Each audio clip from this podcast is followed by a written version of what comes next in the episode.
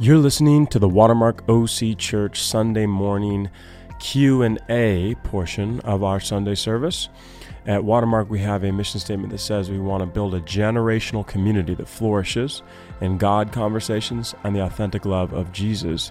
So, one Sunday, every teaching series at least, we hope to model how to have these God conversations. And uh, the Q&A that you're going to here is by no means an effort to prove that we are the Bible answer people. And uh, it's not stump a pastor. Actually, the aim is simply to give you a humble model for how to do this in the areas where you live, work, and play, how to thoughtfully and empathetically engage in a dialogue with your friends, neighbors, family, and coworkers. So, having said that, we sincerely hope you enjoy. And if you have questions, feel free to email us at watermarkoc.com slash questions. Thanks again for listening may have questions as I'm unpacked all that, gave you a lot of stuff. Ben's going to come up, and we're going to try to answer your questions. Text them in now or raise your hands. Somebody will bring you uh, the mic, and we'd love to hear from you as we try to clarify and dialogue about this important issue. It's awesome. Thank you, Bucky. We're going to need that table still, I think, sir. Oh, yeah, we go. Thank you. Excellent. Man, so, so helpful. Thank you. we have questions already come in here, so just going to crack it open here, dive right in.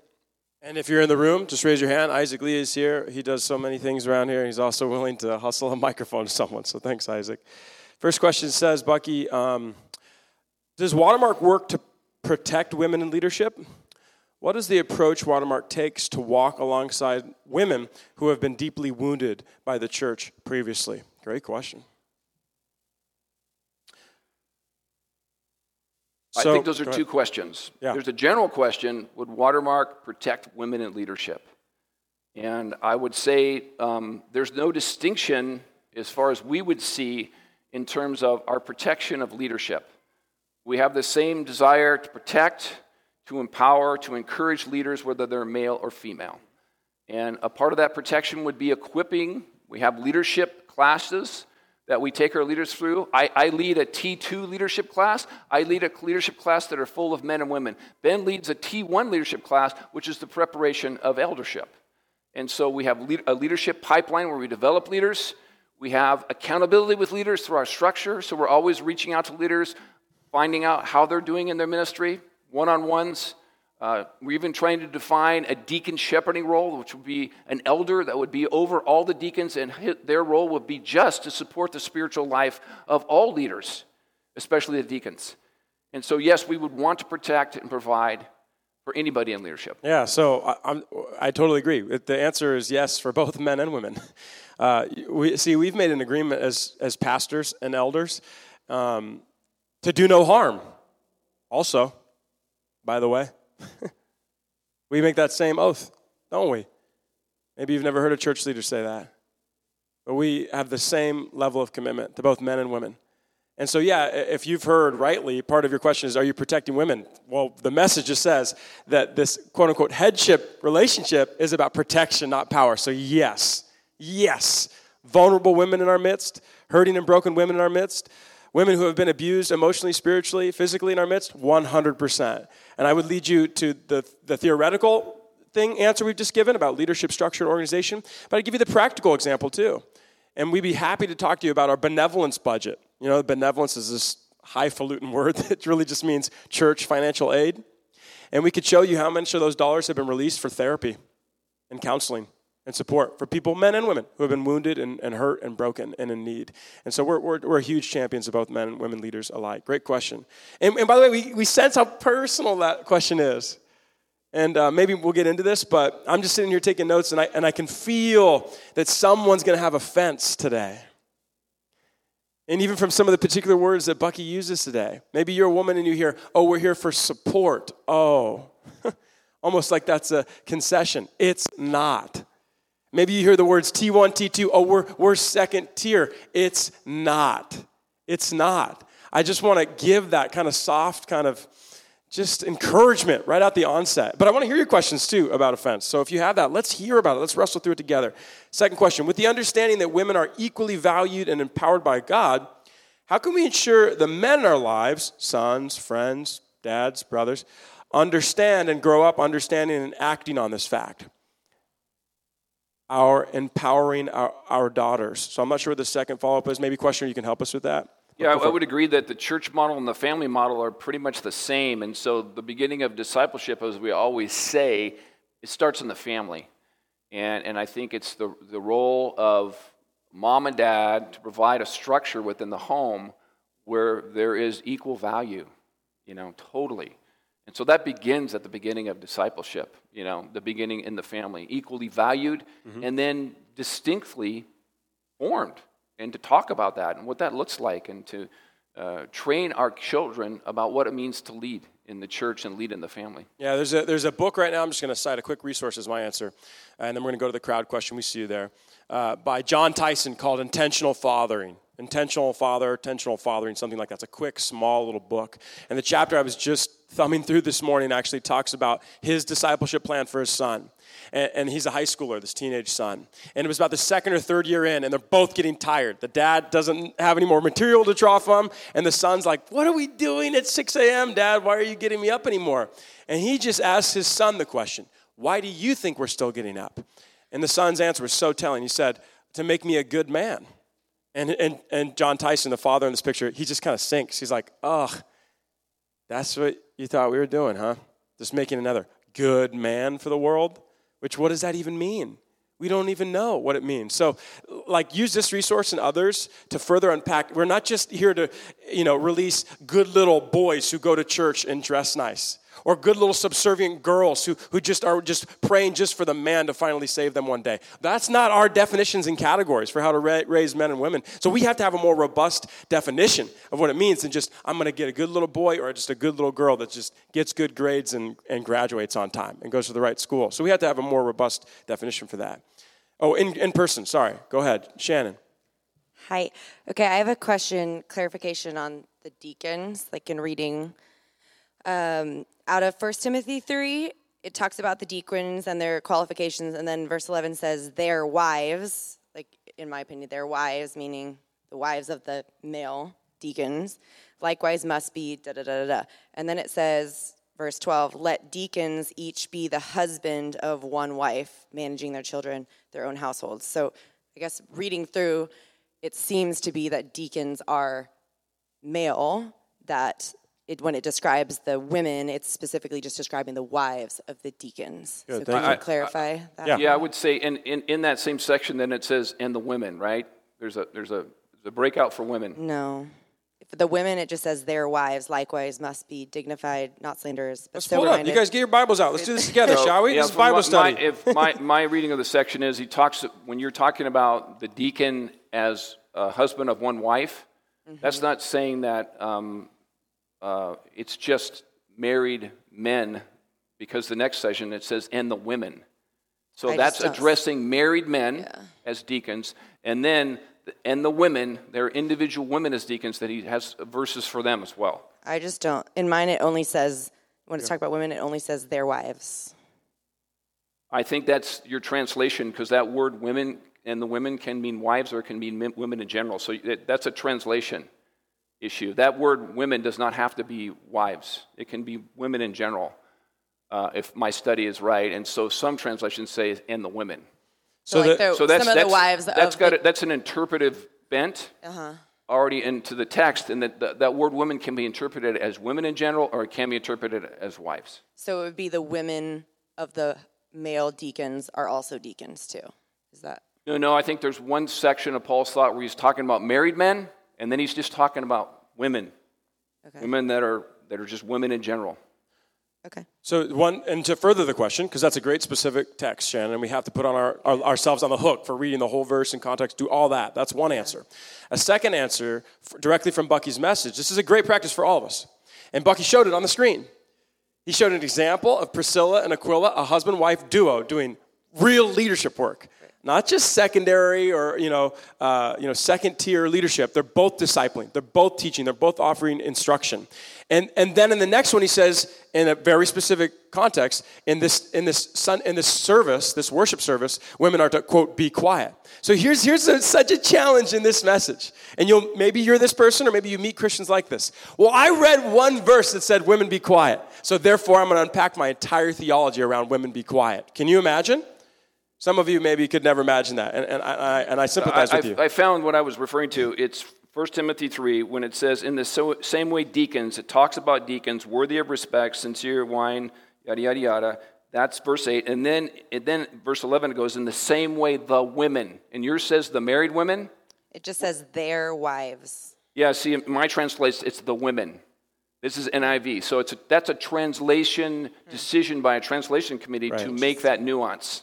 That's The so original can go either way. So just to finish the point, guys, that, that this is such a great moment. You can see the wrestling and the open dialogue about this right now, live in service. This is wonderful. We want to celebrate. What translation are you reading? ESV? ESV. Interesting. Awesome. And So- so this is a whole other sub question we can go into, which is what translations do we use in the Bible? And it's really fun because did you know this? The scribes, going back thousands of years ago, the scribes, meaning the translators of the Bible, because remember, in the New Testament, they didn't have copies of Bibles. Did everyone uh, tracking with me so far? Everyone understand that? You didn't have copies of Bibles. You had copyists who were the scribes who made the translation to the best of their ability. And did you know? Ready? Your head's about to explode. Are you, are you with me? So try and hold on to your faith after this comment. I hope you will. Okay? Some of those scribes made mistakes. Some scribes made mistakes. They did. And you literally have to go in and study your Bible and just look at the editors. And you, the page one of the introduction of the Bible, there's 150 editors, and they're all brilliant, genius men and women who said, "We've done our faithful best to give you the English summary of what the original Greek, Aramaic, and Hebrew said." And, and sometimes, even though the Word of God is perfect, even though the Word of God is the inspired Word of God, none of that has to change. That's why I say your head's about to explode. None of that has to falter or explode. It's still the inspired, authoritative Word of God. But then you just have to, ha- actually, it should inspire some respect because it was written by human beings. It was copied by human beings. And sometimes on non, non, non vital, vital, essential issues, there's a scribal error. It's true. I'm not saying that's Shannon's question. I'm just saying this is what Bucky is actually splitting hairs about. Is that you may have one word women and one word wives, and that's an editor's decision for the Bible. Is everyone tracking with me? It's an editor's decision. Here's, here's another, uh, here's another nuance to the argument, Shannon. In, in, in Romans 16, when Paul writes and lists the women, he calls Phoebe a deaconess. So he actually talks about a woman in the role of a deacon. So that would support the interpretation that I'm calling it's, it's women generally versus wives. So that's my answer. So that's- that's my yeah. answer, guys. Is you go in and you have to take this is what you do in Christian life you, in Bible study. You have to take one verse and you have to look for any other verse that's talking about that subject and reconcile the whole picture of Scripture. Don't be that Christian. God, can we give you that warning? Don't be that believer that goes in and takes one verse and says, Oh, I'm going to build a robust theology off of women be quiet. You would be anti biblical. If you did that, you would be anti biblical. Because I don't need to repreach the message, but he just showed a proven track record of women teaching and preaching and giving leadership to men and women. The Bible does both. So you, it may make us uncomfortable. It may affect our Western minds of like, I need the things in neat categories. It's an Eastern book. And it's good that it's that way. It should inspire wrestling and mystery. We can't know it all. So wrestle through it. Here's a great direct question, Bucky. Back to the next question. We've got to move on. At Watermark, would a woman be allowed or accepted to preach on a Sunday morning? Answers yes. Yes. You covered it in the message? Yes. Yes, Melissa Anastasia was a member of our staff and a, gift, a gifted teacher uh, would, would preach. And we had her preach, and we're open to have other gifted teachers preach. That's the conversation of T1, T2, which we got a question coming through on that right away. How does T1 and T2 teaching come into play regarding women pastors and preaching on a Sunday morning? Great. So you want to give the definition again, T1, T2? Yeah, I would say that on a, on a Sunday morning, we would uh, steer away from a woman giving definite declarations about watermark doctrine. Um, that, are, that is not approved by the elders. I mean, obviously, if you're under the authority of the elder structure and the elders have empowered you, right? See, that's the headship. If, the elder, if you're in line with the elders and the elders have empowered you, that's not really a problem. It's when you're, you're doing something that might be conflictual with the vision and the value structure of the church. That's where there needs to be alignment. That seems to be what's happening in, in Ephesus. There's this conflict over this doctrinal, and that's when it's the, the role of the elder to step in and define that to create order in the church. That's the headship role, the defense role. So, So that's what I would say. love this question, and I'm so happy it came up because in my notes, I was waiting for this question to come up. Okay? What the slide said, the slide gave the answer. The slide said that the, the teaching reserved for men in the church is, is teaching regarding defining, defending, and dying for the gospel. Now, what did you just hear? Some of us, who, even myself as a millennial, when I think, oh man, someone's gonna be uneasy about this point, or oh man, there might be a woman here who's having offense. What did I hear? I heard, oh, women aren't allowed to do that. Can you just go through the categories and lenses of your brain right now and just faithfully, kind of humbly, do a culture check on where your mindset has been affected by the world and not by Scripture? If you heard anywhere today, oh, women can't do that, if you heard prohibition, just search your heart today, tomorrow, this week, and just say, where's that offense coming from? And I'm not going to belittle or take away from any abuse that maybe a previous spiritual leader or pastor or church member did to you. That's serious, and we want to talk to you and pray through that issue with you. But if all we hear is that I can't do something, Guys, the, the robust track record of Scripture says that women can talk about, let's just put it in numbers just to help us 90%. 90% of the subjects. But someone here heard five. We only get to talk about 5%. It's 90 plus percent of Scripture, guys, the whole year round. 54 weeks, uh, really, because that's when you get the special holiday seasons. 54 sermons we're going to give in a year. And women could touch on 90 plus percent of them. And yet, when we're going to come up to, for example, today and give a formal doctrinal position to the church, it's, it's one of the current lead elders and an elder at large, because Bucky's the founding pastor, who are going to weigh into and manage this issue. And let me just tell you a follow up why we got there using Genesis and even uh, Paul in 1 Timothy, who's using Genesis. The protect idea, right? Adam and Eve. Anyone still hung up on that? Or why is it just a man's job to protect? Because the Bible told me so. And that's also offensive, isn't it? That's how non binary our world has become. As soon as you say it's uniquely and distinctly a man's job to protect, we're offended. But that's also what the Bible says. So I want you to process in your heart this week. Why am I so offended about the Bible's very clearly, inherently binary structure? And, and by the way, here's what it is of what we're saying about protect. It's not patronizing, it's not demeaning to women. It just means that me and Bucky are now willing to die for what we said this morning. And we'll take those shots. We don't want to have to have, you know, a woman, and here's the other thing I'm not saying. Let's say a woman came up, came up and gave the doctoral position today. Are we saying, oh no, she wouldn't be tough enough to take the shots? No, we're not saying that. We're just saying the Bible suggests we take them. Are you tracking with me? We're not saying that she's demeaned and she's incapable of dying for the gospel. I pray to Jesus that my six dollars be ready to, my six daughters be willing to die for the gospel. That's my bar for them, is that they would be willing to die. But the Bible right now never, ever, ever gives an example of a female elder. So we're going to try our best to maintain that. 1 Timothy 2.12 we just, we just says deacons are to be the husband yeah. and one wife. So this yeah. is the passage that we just went through with Shannon. Thank you for that question. Uh, la, la, la, any other questions that are coming through before we just go into prayer? Uh, you know, I'm sorry, guys. Forgive me for being a little bit loud. I know there's like some sensitive things in the room. And like that's why in the ne- next 10 minutes, we just want to pray. We just want to do ministry. We got prayer people that want to pray for you, men and women prayer leaders. We'll do one more. Let's do one more question over here, Isaac Lee. Sorry, Isaac, we got one more here in the front. Great questions. Thank you. Go ahead, Brittany.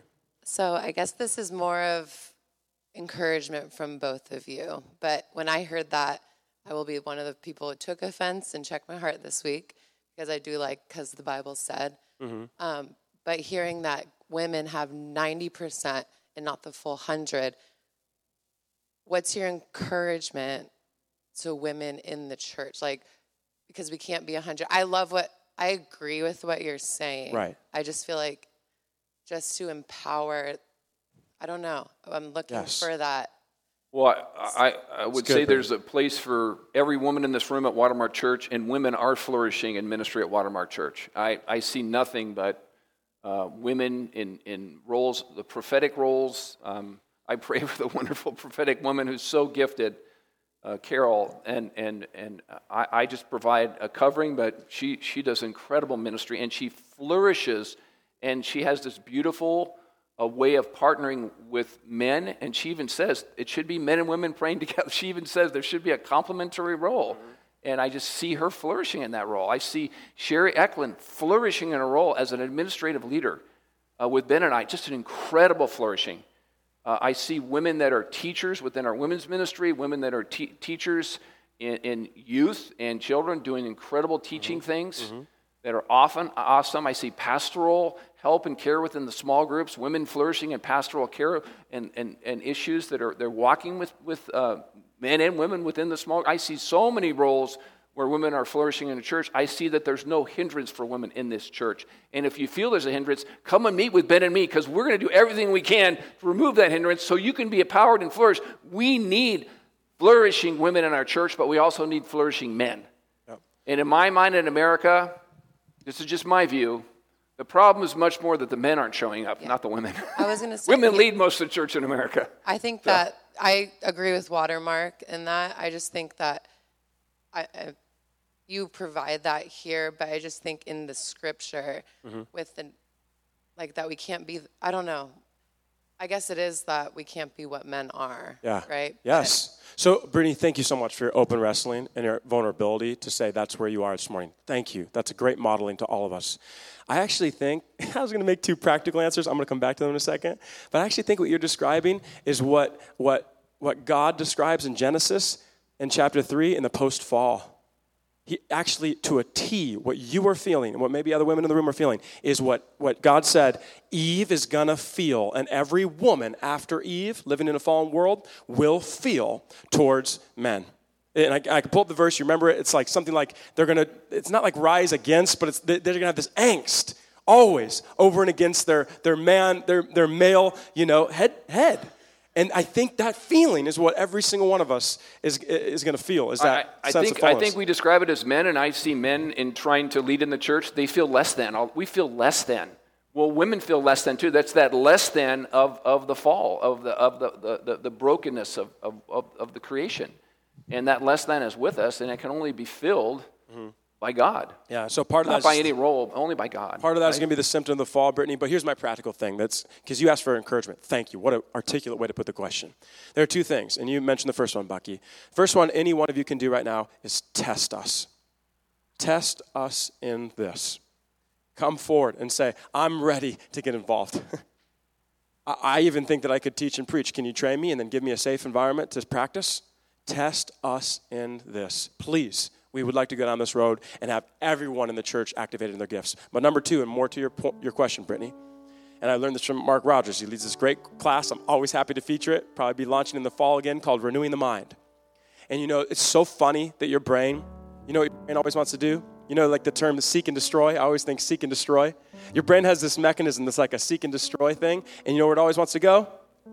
The negative it always wants to go to the negative. And so let's just play with those numbers. They're made up numbers again, by the way, but let's just say it's 90% women could touch on this all topics and 10% reserved. Where's the mind going to go? It's going to go to the 10%. And we're going to live out of that place. Discouraged, dejected, less than, inadequate. All of those lies from the enemy are going to seep in. Why? Because aren't we, uh, we permitted our mind to seek that. I'll give you a mechanism for destroying it. Every time your mind goes to that negative bias, that default negative bias, just remind yourself of the overwhelming promises of God over you, man and woman in the room right now as we wind down. Remind yourself that you're a child of God. Remind you you're gifted beyond measure. Remind yourself that you're fearfully and wonderfully made. Remind yourself of all these biblical truths about who God says you are. This is a great transition, Bucky, for prayer and communion. Yeah, let's just bow our heads as we prepare to take communion. And Father, we just want to sit before you and realize that you are the author, perfecter of life. You created um, men and women beautifully in your image. And I just pray that whatever barriers, whatever fears, whatever doubts, whatever hurts are there, that those things would be removed so that we can flourish uh, here at Watermark in our complementary roles and lead well so that the world might see you in our leadership, our unity, and that more life would be produced spiritually in this culture and in our families. So we give you the glory. Thanks for coming and dying for us and valuing us and giving your life for us beautifully both. They're, they're, we're all one in Jesus, since we take this bread and this cup and our oneness and unity, and we proclaim it in Jesus' name. Amen. We hope you enjoyed today's episode covering the questions and answers from this particular topic. If you have further questions, remember watermarkoc.com slash questions, or you can get in touch with a pastor. Go to watermarkoc.com, click on the link for coffee with a pastor. We would love to begin a conversation with you.